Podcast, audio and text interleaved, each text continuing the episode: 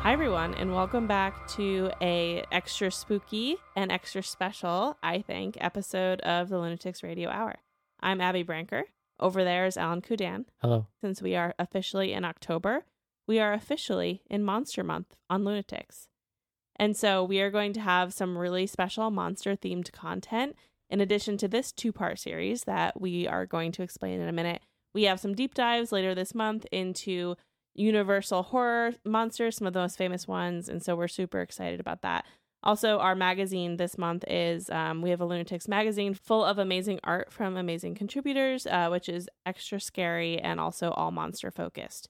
So, Alan, this episode and the next episode, part one and part two of the Scary Scuffle, are going to be a wild ride. I'm sure you're wondering what the scary scuffle is. Please, please explain. So, this is kind of a fun game, really, that I've played with, you know, friends when you're all just kind of sitting around and just it- it's really just a way to debate things.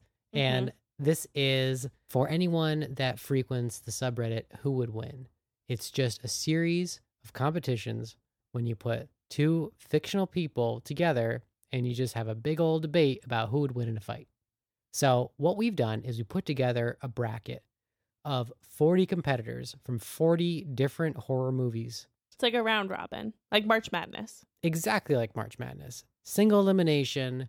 We have this big spinner wheel that we decide who fights who, and we've got this dice tower that we roll to find out where they're fighting, and it's it makes this really cool sound when we roll the dice. Should go, I do it right now? Go ahead, go ahead.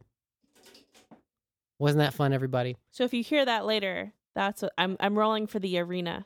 that's what that is. So like, you know, we're going to be we got 40 different villains here. You know, everyone from Freddy Krueger to Jason to Jaws to Jigsaw to Buffalo Bill. It's just like a whole bunch of different people and And some are equipped with um props or weapons. that that's true. Buffalo Bill uh I, on the list, what do we have here? He's got his skin suit and poodle. hmm And I feel like both those are really going to come into play. Yeah, they could. We don't know. So we're about to be joined by two of our close friends, Dan Roberts and Avi Dobkin. hmm some house favorites here at Lunatics. Oh yeah. So Dan and Avi joined us in watching over the past month all of these horror films. so That's right. We had to watch all 40 of these right, movies, to make sure that they were fresh in our minds. which was quite the endeavor. Yes. Um, and anyone, I, it's, I, it's, it was a lot of fun. Like I Yeah. saw a lot of movies it was that cool. oh, one of the key things that we did from this was we used the original theatrical debut. Yep. So despite the fact that there's, you know, 10 different Hellraiser movies, we are only using Pinhead from the very first movie. hmm you know, just to keep things mildly simple. Yep. Oh, and we have actually a very rigid set of rules, uh, just so that eh, you know everyone is on the same page. We we've written out in full legalese about these rules, just so there's no confusion. Has But it been notarized? I, I'm actually a, a licensed notary. Is that true? It is tr- it is true. Well, that's convenient for me. It is. I'm going to paraphrase just so I don't read through all the legalese. So here we go. First, the contestants are. It's a it's a single elimination competition. Winning is described as either killing your opponent, incapacitating your opponent, battlefield removal, which means, you know, you remove your opponent from the playfield, or by overtime. And overtime is a whole special mechanic which we'll get into right now. Each match lasts for three hours. If after three hours there's not a clear victor, we go into overtime.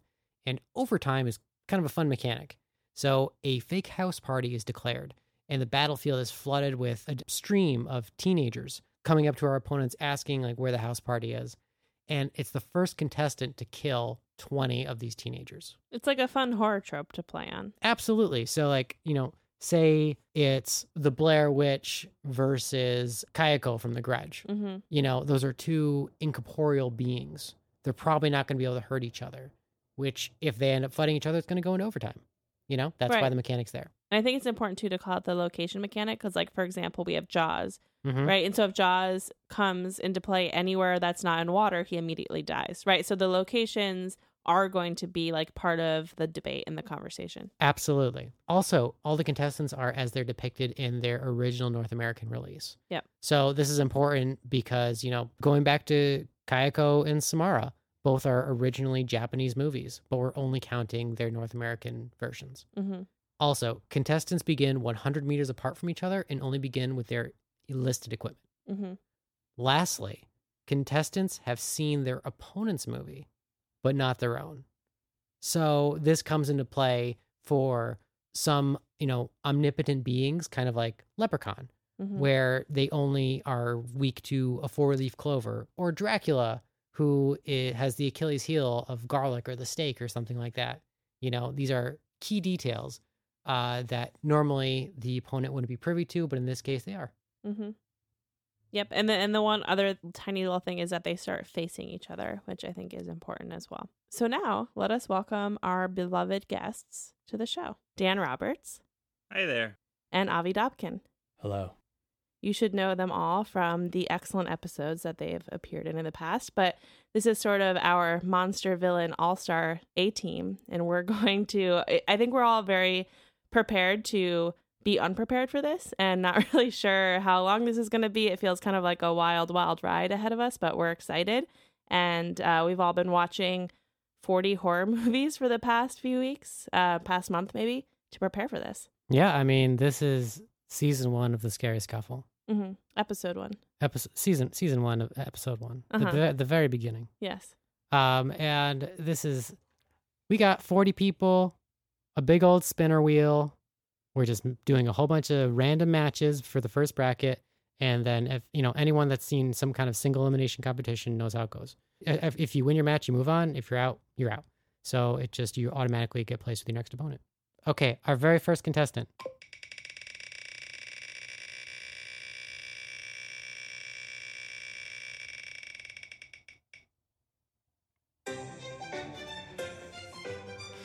Eleven. That's the creature from the Black Lagoon. Oh, my favorite. Okay, a house favorite. Oh, quick side note. Mm-hmm. I would like everyone to secretly pick who they think is going to win.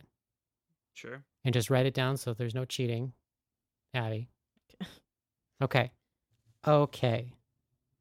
Second contestant.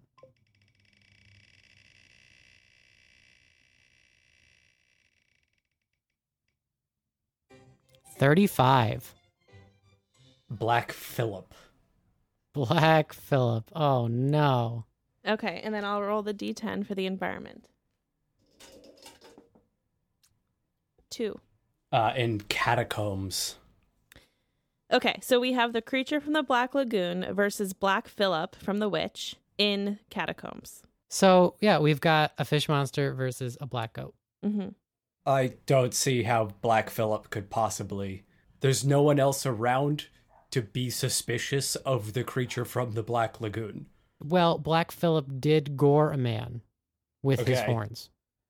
Do I- you? I mean, uh, creature from the Black Lagoon. He took several bullets. Yeah. And seemingly, as long as he at some point gets back to a swamp, we'll be at a, it'll be fine. I'm gonna. I'll be honest. I was really rooting for Black Phillip. I thought he was gonna do fairly okay against a whole bunch of normal people on this. No, I vote for a creature from the Black Lagoon. I think it's got to be Creature. okay. Yeah, That's I an just- easy like, one. like, if it was in the suburban neighborhood, then maybe, Maybe.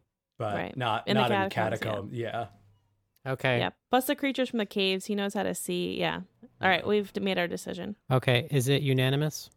It, it is unanimous, but uh, just as a point of conjecture for the rules, like if Black Phillip or if the creature from the Black Lagoon had seen Black had seen Vitch and and Black Phillip had seen the creature from the Black Lagoon, I feel like the creature from the Black Lagoon would still win in a suburb. Not that that's the match. Right. We've already decided the match. Just saying. Okay. Right. I I don't see any way that a goat, despite the size of his horns, could take Yeah. out the creature. Okay. Okay. First up is 17. Frankenstein's monster. Oh, okay. A household favorite, and his competitor is 29. Carrie. Carrie. Oh, this is hard. I mean, I would say Carrie would beat the shit out of Frankenstein's monster, though it makes me sad. It depends on the environment. We don't know what environment. Oh, they're true, in yet. true. Oh my gosh. Ha, hang on. Seven. In an isolated farmhouse.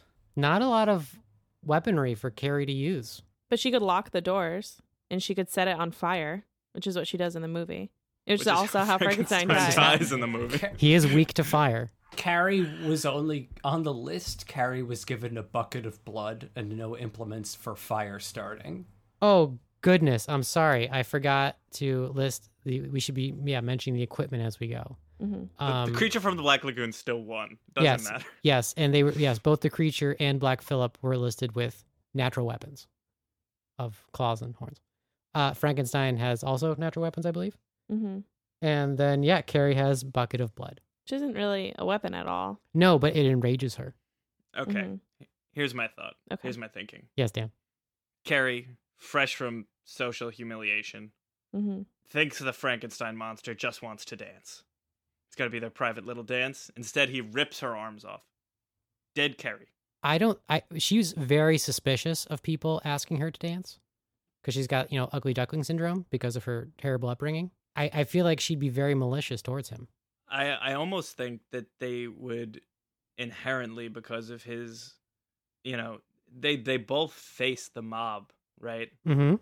and Um, so they would feel a kindred spirit and frankenstein monster being incapable of love would when he reached out to de- i'm doing this visually but re- reaches out to hold carrie she'll she'll feel this pang of of empathy and warmth and then he'll just destroy her I guess the main question is, will Carrie let Frankenstein get close enough?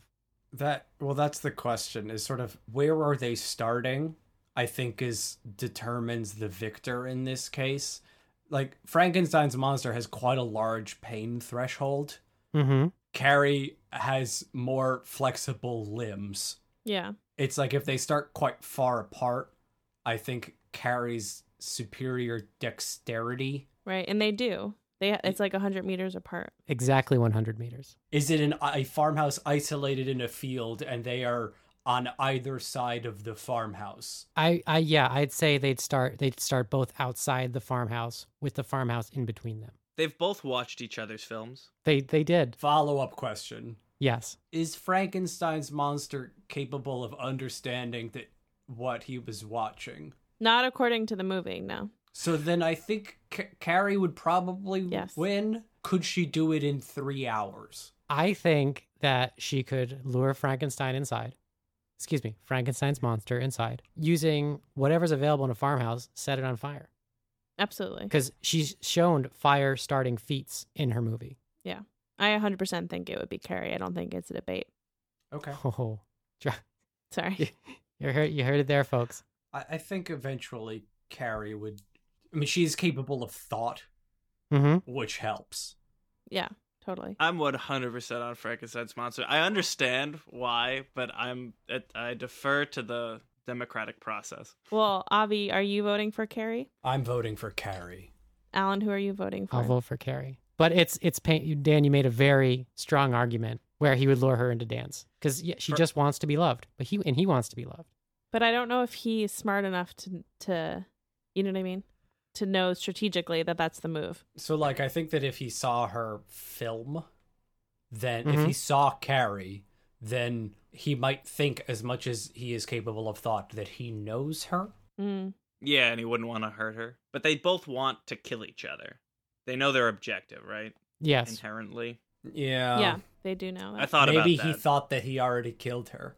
La- layers on layers. Seriously. Yeah. Okay, let's just give it to Carrie. I think Carrie's it's Carrie. okay. Okay. Okay. Okay. I'll, I'll even give it to Carrie after thinking about the inherent need to kill each other. Next for matchup number 3. Matchup number three. Our first competitor is 33, Pinhead, Pinhead. Okay. And Pinhead will be fighting number nine, the Wolfman. the Wolfman. Okay, and I'm rolling for the environment. And it is number 4. in New York City. So Pinhead from Hellraiser Mm-hmm. versus the Wolfman in New Mhm. York City. Okay. Uh, so just so that we have no more sort of questions about it, the Wolfman is Mm-hmm. Mhm. listed as having only his natural weapons, while Pinhead is listed as having chains with hooks. Uh, Yes. Is is his puzzle box present? Yes. Yes, it is. I feel like that would be fair. Okay. Right, because that sort of really changes. He can't, the- yeah, he the- can't be there without his puzzle box. Right.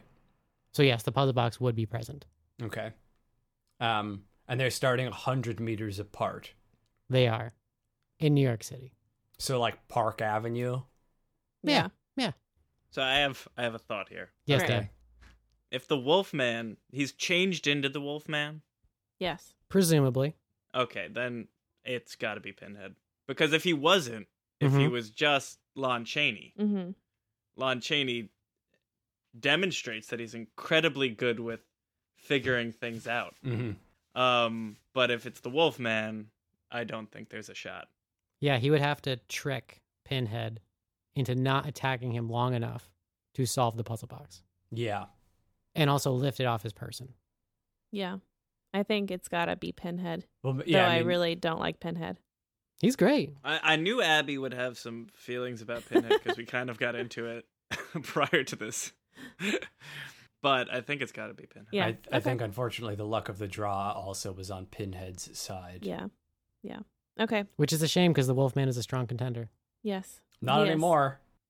Two Well- universal monsters in mm-hmm. a row that we've eliminated. Well, how, how do you they take down the Wolfman with silver? Right? Mm-hmm. Mm-hmm. Can you take him down without silver? I mean, isn't Pinhead's head full of silver? Oh, and it's just um, It's- steel. I'm metal. assuming it's iron. It's- yeah, it's iron nails. or steel. Mm, uh-uh. Yeah. Well, he might not die, but I'm pretty sure he could detain the Wolfman by impaling him with lots of fishhooks and chains, as demonstrated in his film, Yeah. and holding him there for three hours. And then go find some silver. Go, go find some silver or just win by incapacitation. Not that far from the jewelry district. So Well, here's the thing, right? Mm I think that if once the Wolfman is immobilized, hmm. hmm right? Like you could just like de- decapitate it, Mm-hmm. right? Like we understand, like he was defeated by Silver, but like I don't think that I don't think he is the Wolfman is also the Worm Man who can regenerate his own head. Fair point. Um, yeah, it's actually it's unfortunate that it was the Wolfman because now I'm thinking about it, the the the Cenobites always go after people's souls, yeah, and I think the Wolfman still has a soul. Mm-hmm. Had he been fighting Hmm. a different Universal monster who wouldn't have a soul, there'd be a whole other discussion. yeah. that wasn't the Frankenstein's monster discussion. would be different, but unfortunately, Yep. Yeah. Okay, so unanimous Decision made. for yes. okay. Pinhead. Pinhead wins. Yep. Okay, next up, thirty-six, Pazuzu, Pazuzu from The Exorcist six. Chucky, and Chucky from Child's Play. Okay, and let me roll for the environment. Seven. uh, which is once again i- in the isolated farmhouse. I had some thoughts about Chucky. Okay, Let's hear. which 'em. is that Chucky is a doll, he is. Mhm. right? So as That's long canon. as you're willing to like run the risk of getting some lacerations to your arms, Mm-hmm. Mhm. like you understand, you're, it's like what makes Chucky theoretically frightening is that you don't know where it is coming from. yes. Chucky is a doll. Once you grab Chucky, you can rip its arms off. Pazuzu is a tiny girl. Yeah, that that that is the that, that is the other kicker. So Pazuzu being the demon that inhabits Reagan in the film, But is Mhm. it Pazuzu in Reagan's body? as per The she. yeah. the sheet, um, it is he's inhabiting the young girl. okay. So the question But is I mean, whether- she does have strength. She has Yeah. demon strength. She doesn't have supernatural strength. She she has could the do str- weird things with her bones to avoid being cut. She Yeah. she has what telekinesis, right? She can move things around. She moves in like very bizarre ways. I mean, they she's tied down for a lot of the movie, so it's hard to tell like how strong she is. But I don't think she's weak. I mean, you make a strong point with the telekinesis, which is that like Chucky's a doll. She could just hold it in the air. Right. And then I think brute like just destroy the doll with like a crucifix or something. Does she have a weapon? I think that we're ignoring the fact that Chucky like or I'm harping on the fact that this doll is Mhm. like not really capable of much. That's a fair point because I'm gonna harp on a couple of these people. I didn't feel this way about Chucky, but I feel this way about a good number of some of these. No, I agree. And if like, especially if they've seen each other's movies, like, you know, I think it's pretty easy to figure out what to do with Chucky if you have any kind of enhanced ability. Yeah. Or just like regular normal human strength and the knowledge of where the doll is. Right. Well, how does Reagan kill people in The Exorcist? There's the pu- there's a push out a window. Is there anything else? Wait, no, Pazuzu she doesn't push kill a him. lot of people. No, she like sort of inhabits him and drives him crazy. Yeah. yeah. So that wouldn't work because Chucky's already inhabited. Or would it? Would it just be Tim I mean, again, as long as she has telekinesis, I think she could act outside of the movie. But Pazuzu in The Exorcist isn't trying to kill people. He's just trying to corrupt Hmm? this tiny child's right body. but the the overriding motivation as Exactly, described yeah. is the desire to like kill your opponent and so I think Pazuzu on that takes the cake. Okay, Sold. I agree. All right. Unanimous? Yes. Pazuzu. Okay. Did not expect Pazuzu to do well at all.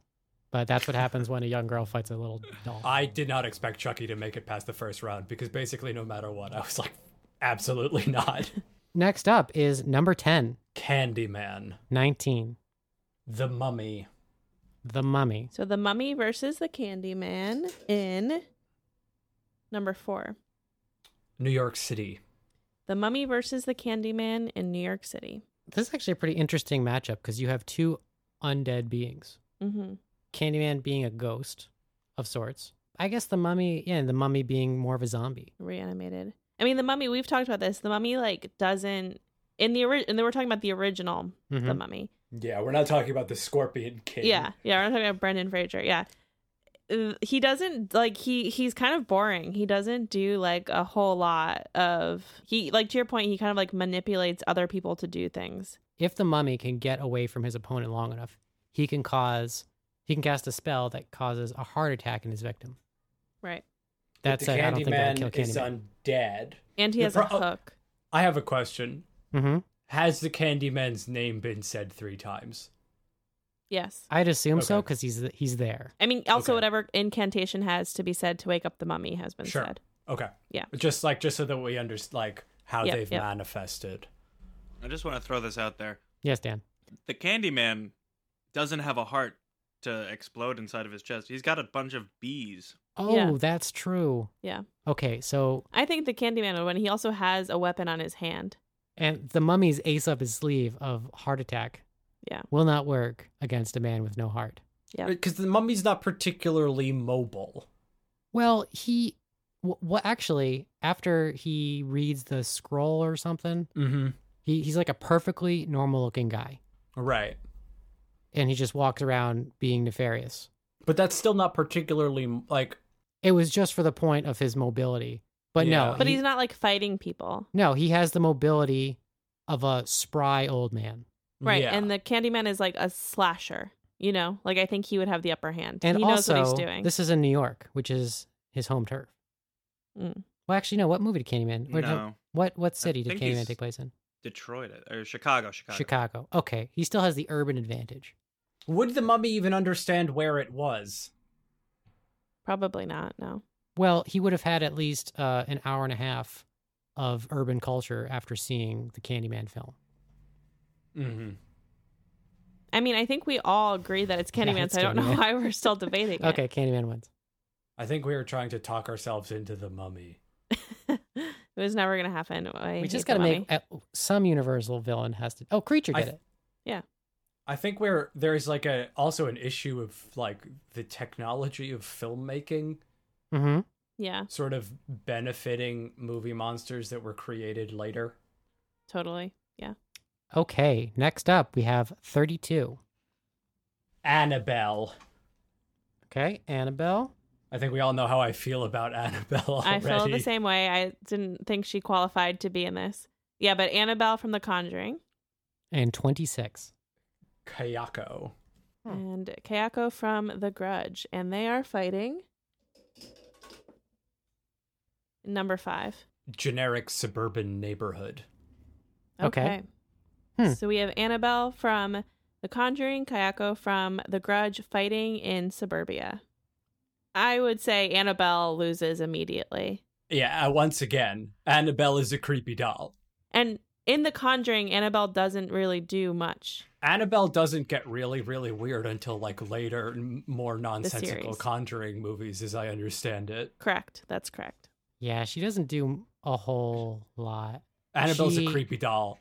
She's a conduit for other uh, other spirits. Well, that's my that's In the where I first one. was that's where my mind went was would Kayaku Kayaku's spirit be attracted to the idea of inhabiting Annabelle? Oh, that's but an interesting Annabelle's already point. inhabited. But maybe Annabelle being a conduit senses the She- well, strength of yeah. Kayako's grudge. She's a magnet for bringing other spirits, which is how it happens to well the, the people in the film, Mm-hmm. hmm which is why she's depicted in the beginning and at the end, and then is like nothing to do with it in the middle. So, yeah, but then who wins? Well, Bill Pullman. 'cause he I, got I think paid. it would still have to be Kayaku, simply because Annabelle has a physical presence, and the girl from The Grudge does not. You have just have to destroy the the doll. Could we assume that Kayako could then like inhabit the doll and then jump into a fire? Yeah. Right, the sort of like committing doll suicide, but like the spirit itself could then just leave the doll. I think so. I don't think you'd have to. I think she can just like move things around. I think she can just throw the doll into a fire because she hurt- she she hurts people. Mm, yeah. And so yeah, even if the doll is all full up on demons, all by being a conduit, she's just going to attract attention from her opponent. I don't think it's going to benefit her at all. So it's Kayako. I think so. Okay. Yeah, I'm cool. with Okay. that. Next, Next is number eight. Dracula. Dracula. Very exciting.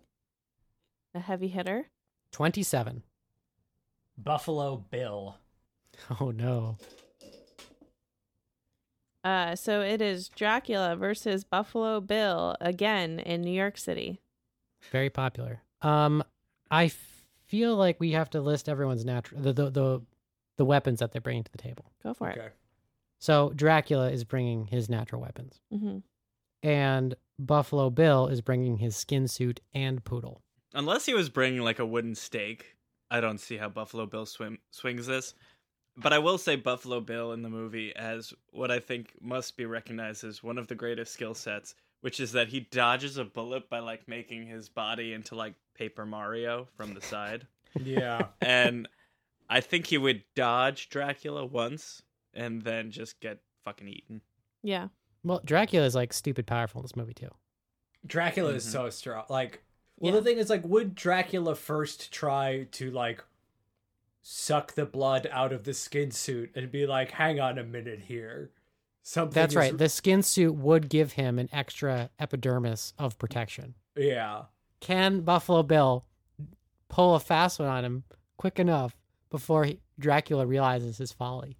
Is this suburbia or is this New York? this is New, York, City. So lot, lot lots of onlookers. Not many stakes though. No, like na- like if there was a natural stake around, I mean, there are trees. Had they had we rolled the steak factory, then this would have been a whole other. Also, one thing to be said: we're presuming that all these fights take place at night. Mm. Oh, okay. we good had point. to because of the Wolf Man. Yeah. And Well, Dracula, if it- who would burst into and- flames every time that's not night. And Buffalo Bill would have night. Vi- he doesn't have his night vision goggles. He does Not not have his night. Oh wow, okay, but it's New York City, so he can still see well if he's Yeah. outside. That's Right. true.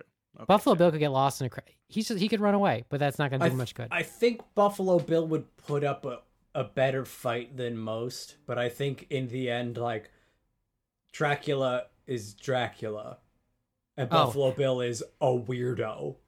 Hang- Absolutely. Hang on. Yeah. Dracula can control hounds. Hounds and sorry, ho- hounds and wolves. Yeah, Buffalo Bill has its He has he his has his poodle. poodle. yeah. So, yeah, if he could manipulate the poodle and th- that's clear that's how you beat Buffalo Bill. It's That, that's how it happens in the movie.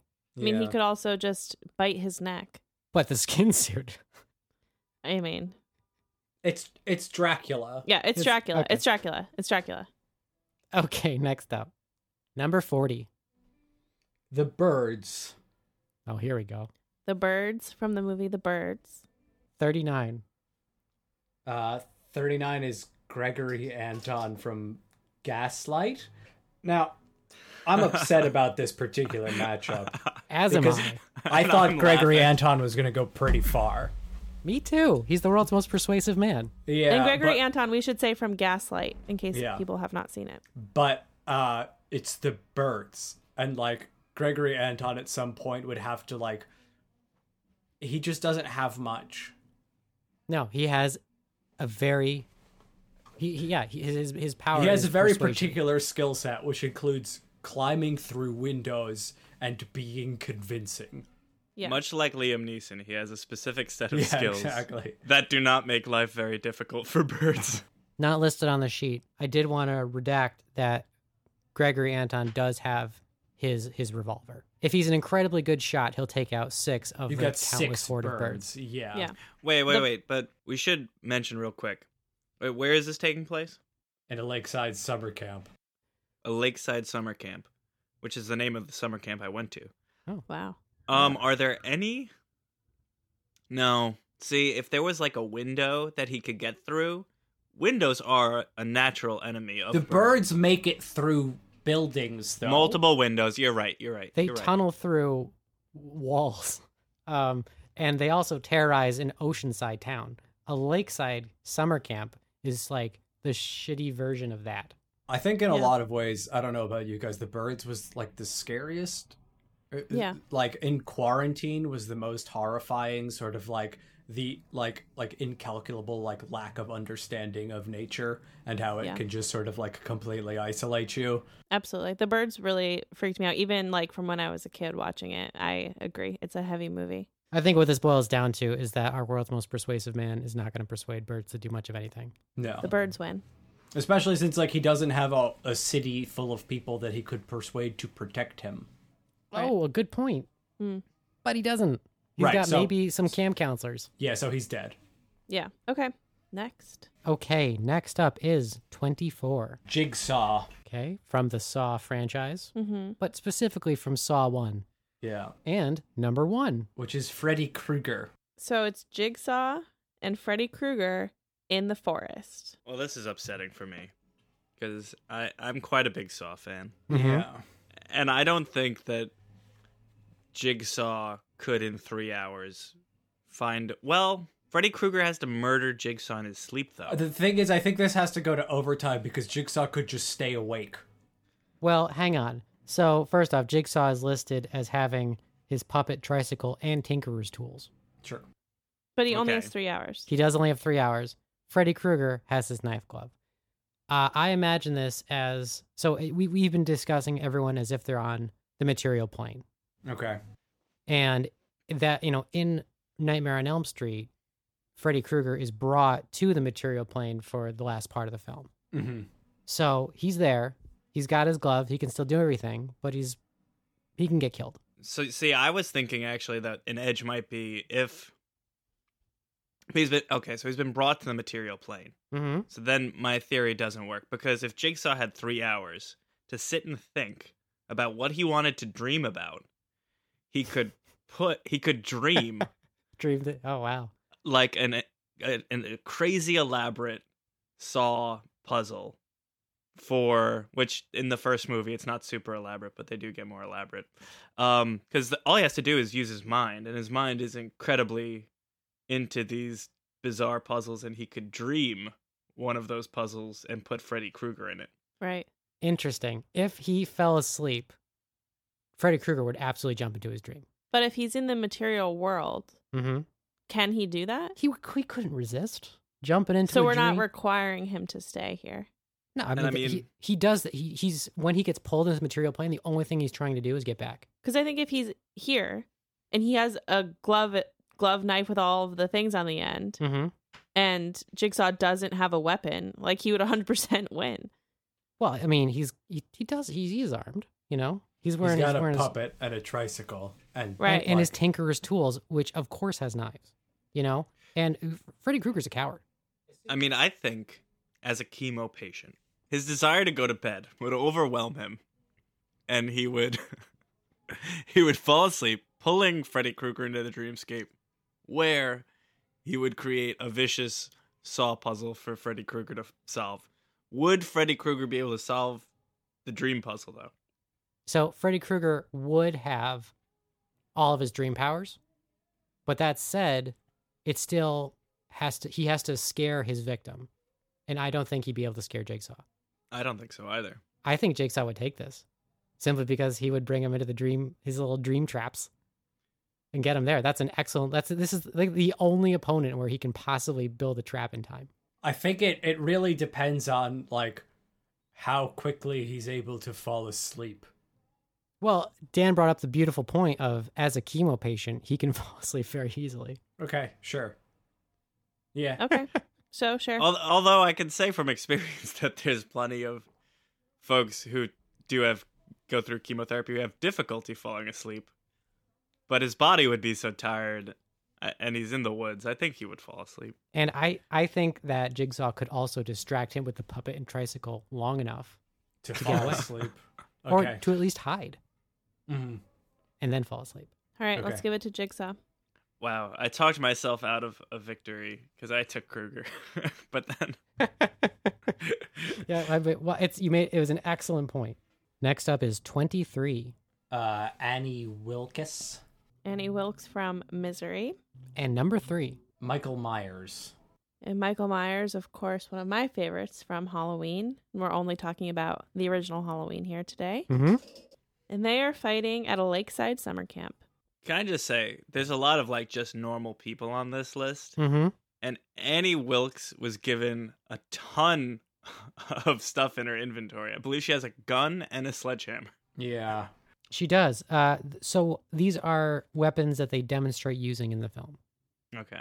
I almost gave her the shotgun as well. She does use it pretty well. She does. But that said, Michael Myers can tank multiple. He could take a gunshot beating. bullets. And he Yeah. doesn't die ever, Right. And he does get shot.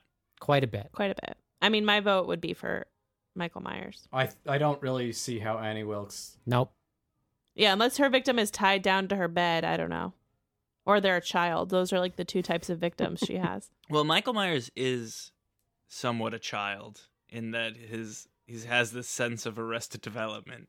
He's been in a mental institution since he was quite young, having killed her sister, his sister. All right, all right. I was- we, can, we can give it to Michael Myers. Okay. Michael Myers. Michael Myers. Michael right. Myers. Next up, twelve. The Invisible Man. Ooh. Huge fan over here. Mm. Twenty. Damien. So we have the Invisible Man versus Damien from The Omen in the forest. Damien's tool set is he has a uh, he does have his dog. His big Mhm. scary dog. Oh, okay. Oh crap! That that will weigh in. It will weigh in because otherwise he's just a very unarmed boy. I still think it's the Invisible Man. It at first it does seem very clear cut. You have a murdering psychopath that you can't see that loves to stab people. And he's hilarious. Yeah. This was the funniest movie we watched. yeah. I laughed so hard when he was just going through town causing mayhem and like he tips the guy's hat off. It was Also- one of two movies that I found humorous. Yeah. Well, uh, w- just one fun fact: um, the Invisible Man holds the record for highest bo- highest body count uh, in a single film wow. uh, because he derails a train. Mm. ah. It's a bit of a Okay. loophole, but he still takes it. Hmm. Damien has a dog. Damien has a dog, but the, the real fucked up stuff that happens in The Omen is like not besides him riding the tricycle into his mom, like everything else is like the dogs or the nanny or the priest, like you know what I mean? He he, he himself is not doing a lot of the stuff directly. Where where Oh. are they fighting again? Forest. The forest. The we forest, said, The yeah. forest. Which is a big problem because the only way to kill Damien is to stab him six times with a bunch of crosses. Yep. With a bunch of crosses, you can't just stab him with a regular. They're like special things from the Vatican, special daggers. that's true. Also, well, so Like I don't know how anybody unless they're like in Egypt where that guy had those crosses is going to be able to kill Damien. I feel like we're, this is kind of getting back to the Wolfman. So, like, yeah, the only way to kill him forever, we can never come back. But if you cut his head off and throw him in a pit, he's not coming back in any time soon. Hell, you just stab him in the chest; he's going down for a while. You could pin, you could nail this kid to a tree. Terrible as that is, but yeah, you could. I'm glad. With what nails though? so that's right. He's in the forest. Does the Invisible Man? No, he's unarmed. Is he just gonna whack a kid with a bunch of sticks? He could, he could hit him with a big, big branch. Or a rock. I mean, there's lots of other things in the forest that are heavy. Well, okay. So, like, you could also theoretically suffocate the kid, right? Like, there's nothing, r- right? He's not dead, but you could knock him out and then, yeah, then do some serious damage. You could take out the dog first. Do you think that the Invisible Man could sneak up on Damien despite No, his 'cause- demon powers? It's not even about the demon powers. The dog would smell Claude Rains. I mean, he would growl. He would know somebody's near. You could jump down from a tree or something on top of him. But I mean, that is a big thing in The Invisible Man is that dogs, to try Oh, and get that's dogs right. to track him. Oh wow, yeah, dogs Yeah. get him. But they also follow his footprints in the snow. But in the forest, you can. I think that the Invisible Man would like once he started approaching and he noticed the dogs. Right, it's like it's not like he's just out on a killing spree. He is specifically trying to take Mm. out Yeah. this boy and its pet. You, so I mean, he's a pretty calculated guy. You think he could do it? I have a question. Does the Invisible Man do they know about the overtime? Because if if if he does, then I think the Invisible Man would just wait it out and then be like, I could kill twenty people before. I think this he would child." win on that. I feel actually that's a very good point. I feel that even if they didn't know about that, the Invisible Man would be able to retreat easily if it was starting to go south. I don't think Damien's going to pull a real fast Yeah. KO in any facet. I, I think this would inevitably go to overtime because I just think it would. And I think Claude Rains having the highest kill count, obviously, would win. Yeah. And also being an invisible man. Do does does the audience know about the overtime rules? Have we Yes. explained that? Yeah, but maybe it's a good time to remind them. So Okay. there is a theoretical three hour limit, right, on these matches. They would have three hours to to kill each other. If nobody dies in that time, or we don't think somebody would die in that time, it goes into overtime, which means the two villains would be sort of running through a house full of stupid teenagers. No, like it's the- it's in the exact environment, oh, and just a bunch of teenagers show up with flyers for a Uh-huh. party that doesn't exist. got it. So they're And going to be approaching the competitors, being like, "Hey, do you know where the party is?" Got it. And so then they would just have to kill as many as they could, and whoever killed more would win. It's so for, it's first to twenty, but yeah, it's whoever's better better at killing teenagers quickly. right. So I I, think that's agree the that invisible man. Yeah. Invisible Man. He just go yeah, crazy. because Damien would have to rise to political power, as is suggested in the film, Yeah. and then, like, nuke the party. But I- that would take years. I think Yeah. Damien at best c- can summon some kind of like lightning strike, maybe. But it's he's in a forest.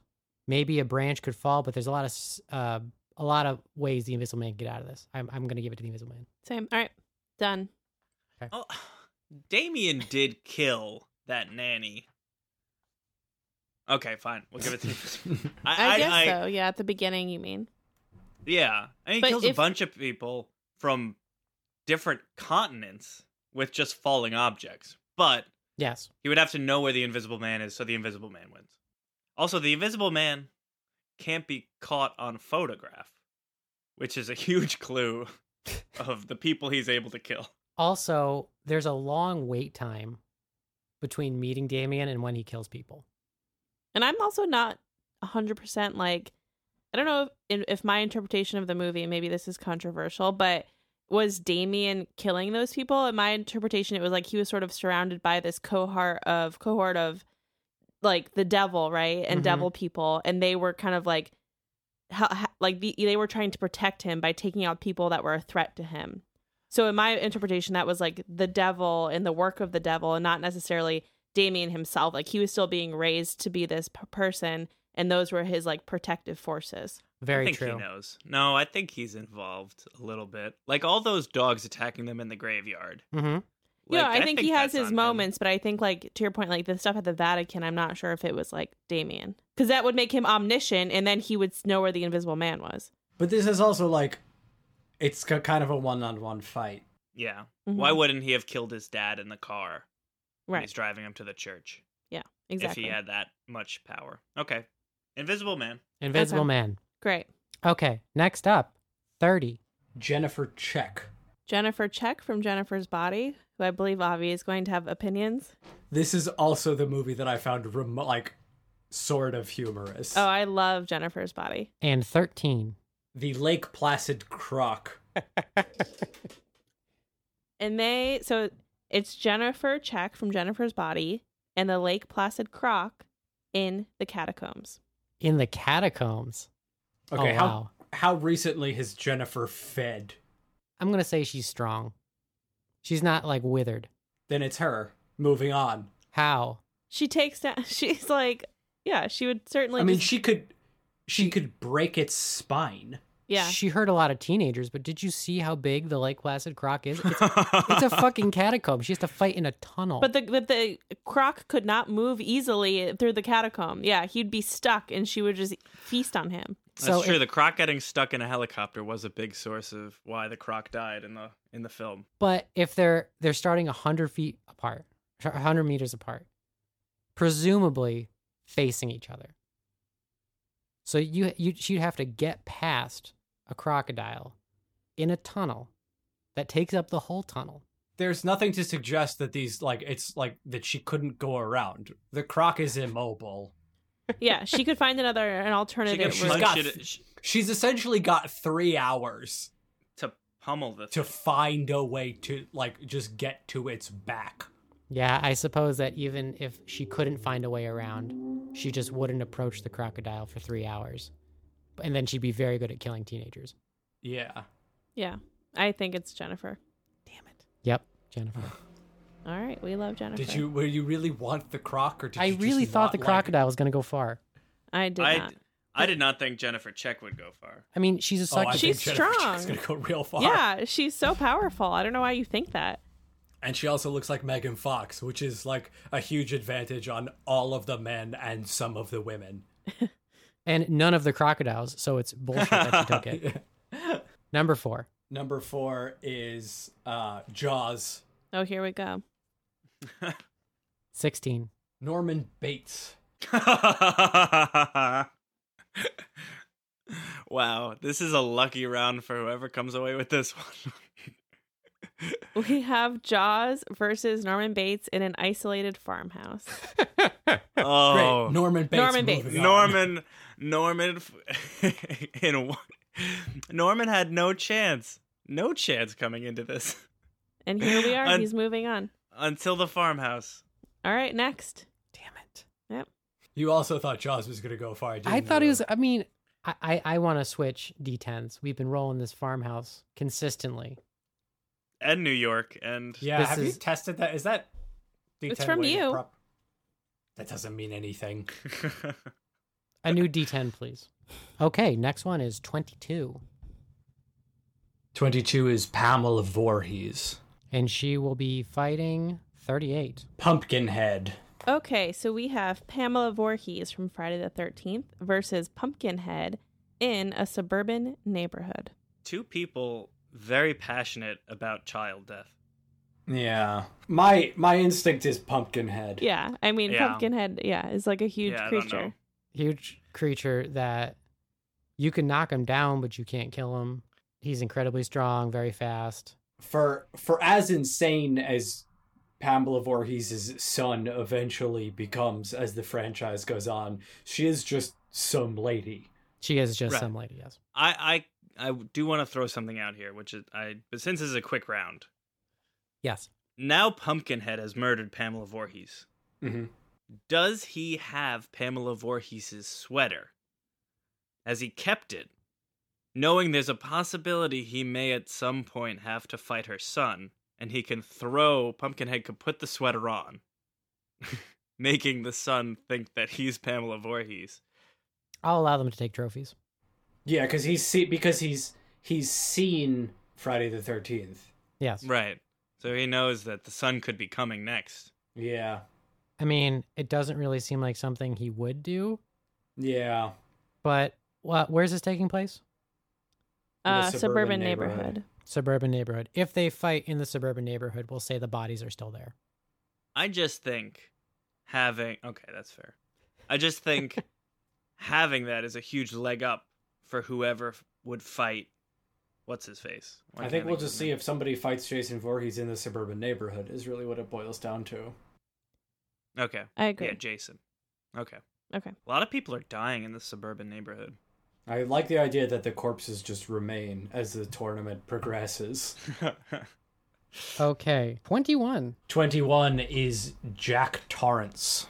Okay. And Jack will be fighting 18. 18 is the creeper. Okay, so we have Jack Torrance from The Shining Mhm. fighting the Creeper from Jeepers Creepers in a space station. Oh, wow. Okay. Jack definitely gets some kind of advantage for being trapped in a closed space with his victim. That said, it's His- the creeper. his victim is an immortal Wendigo type creature. I mean, it's the creeper. There's, Yeah. there's It's the no debate creeper. on it. How the creeper and Jack Torrance got up to a space station, I don't know. But Stay stay tuned to find out. Um, yeah, I mean it's it's got to be the creeper. He's it's like crazy strong cre- monster versus s- dangerous regular man. Yeah, Yeah, I mean, I I had high hopes for Jack, but alas. I think that he would put up a good fight because he theoretically is capable of understanding what a space station is. Yeah, that's But true. I don't I don't think in it, it, it he lasts 3 hours. okay. No. and- no, but then the creeper would take out the children in the yeah, all all the children that show up to the space station space looking for station the party. house party. Yeah, okay, fuck it. Moving moving He, on. he It's kills the- teenagers left and right. Yeah, yeah, it's the creeper. Okay.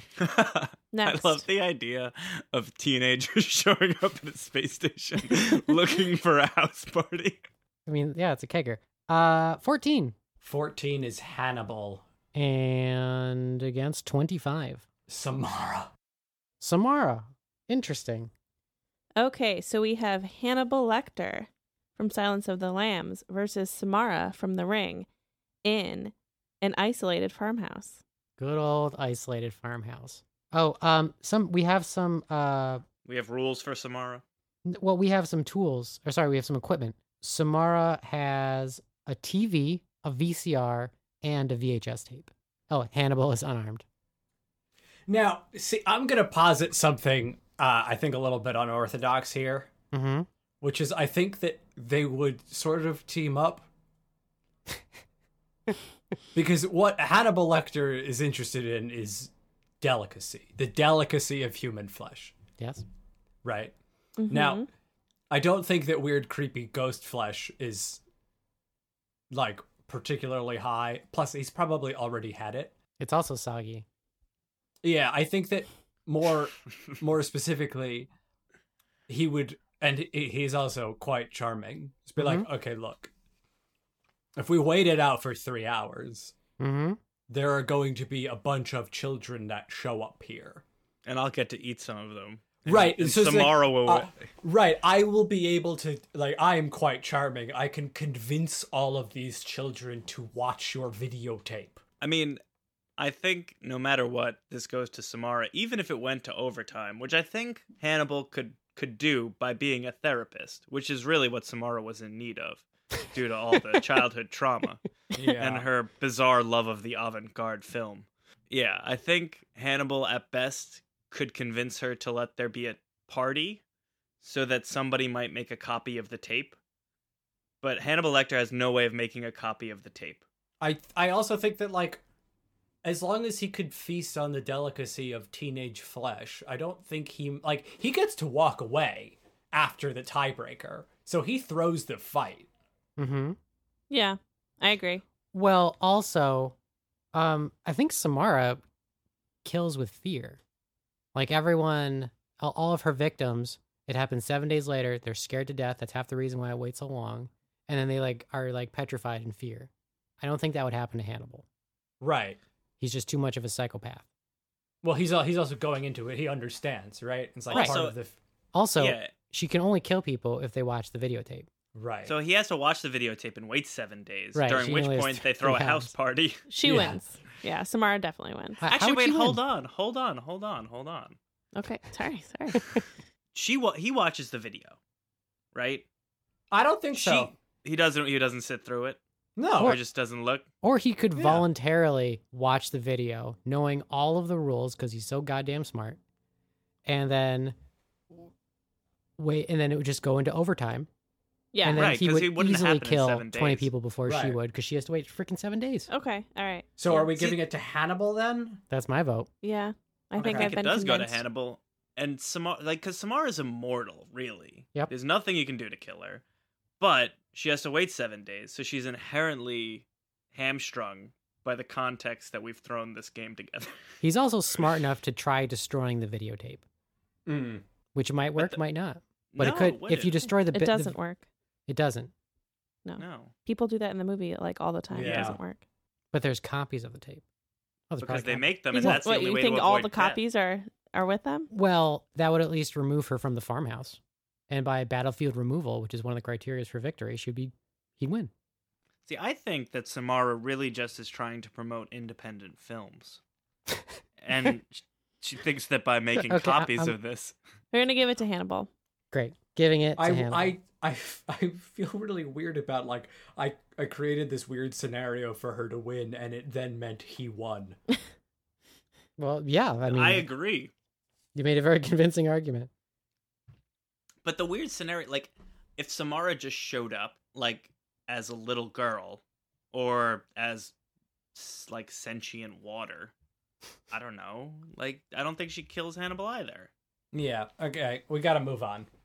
Okay, so that is the very last one uh, on the bracket of matches with with um, all new people.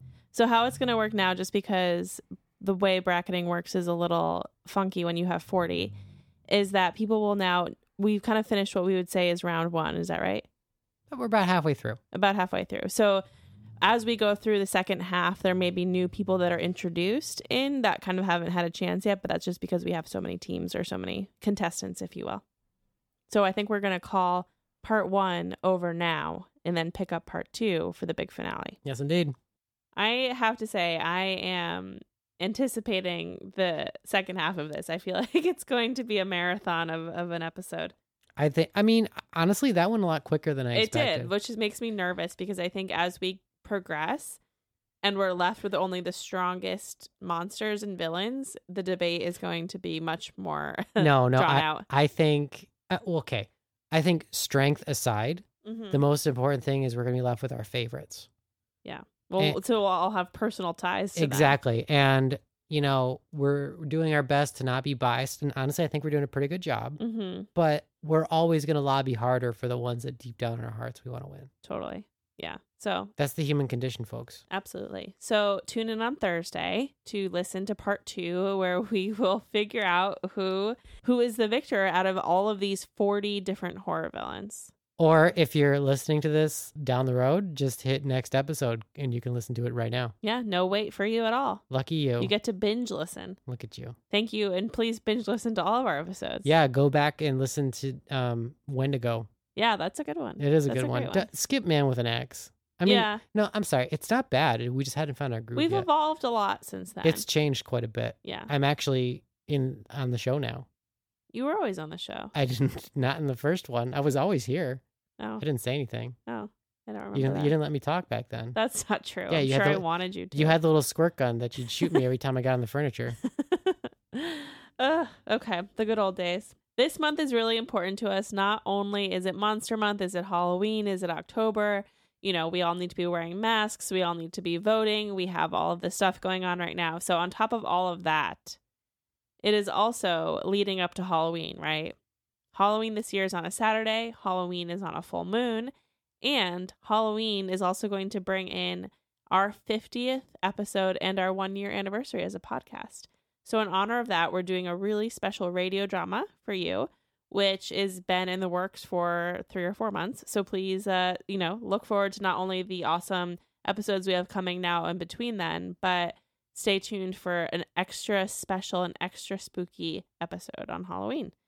And in other news, I suppose this is the first time I will be saying this on the podcast, but I wrote a book and you can find it on Amazon. It's called Horror Stories by Abby Branker. I know that Amazon sucks. I agree with you there, but it is the only affordable way to to publish content in this way, and so it is what it is. But you can get an ebook version, you can get a paperback version, and and fifty percent of the proceeds are being donated to the Marsha P. Johnson Institute. So that's a, an organization that's doing a lot of great work for Black trans folks. Also, speaking about anniversaries, happy one year anniversary to Becky and Steve Fiore. Oh yeah, happy one year anniversary to them. My sister and her husband got married a year ago yesterday. Your brother-in-law. my brother in law, Steve, and it was a really magical day. And we love them a lot. And happy anniversary. We love you guys So special wishes to Becky, Steve, and Molly. and Molly. And actually, speaking of family announcements, I also would like to say happy birthday to Jennifer Branker. It was a few days ago now, but Jennifer Branker is a fan of the podcast. She is my cousin's wife. We love Jennifer a lot. We're huge fans of Jennifer. She does really, really awesome work and times are hard right now for everybody, but especially people especially people working in the medical industry. And so, you know, a big shout out to all the nurses and the teachers and you know, the essential workers right now because times are tough and we really appreciate you. And happy birthday. Thanks, Jennifer. Thanks, Jennifer. All right. Well, thank you guys again so much for listening. Look forward to part two coming out in a few days. And until then, I think you have some horror movies to watch. Dan, Avi, thank you both so much for joining, and we will for see you having again in a us. few days. Yeah. All right. Excellent. Take care. Bye. Bye, guys. Bye. If you want to support the show and help us continue to bring you higher quality episodes, consider joining our Patreon. You'll get access to bonus videos, get our quarterly horror magazine automatically, and you'll be able to join our monthly group horror screenings on Netflix Party, plus receive fun surprises in the mail. The Netflix party is a lot of fun, You've been enjoying it. I- in- immensely. The best part is, among all the Patreons, there's this big voting process. Yes. Mm-hmm. So everyone gets a say in what you watch. You know, it's always fun when you have a horse in the race.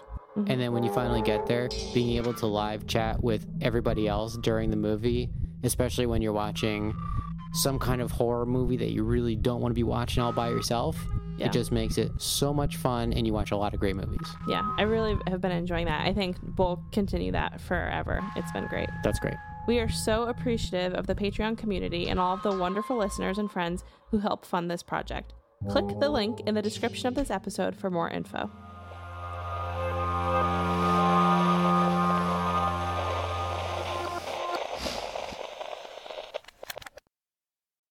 Thanks for listening.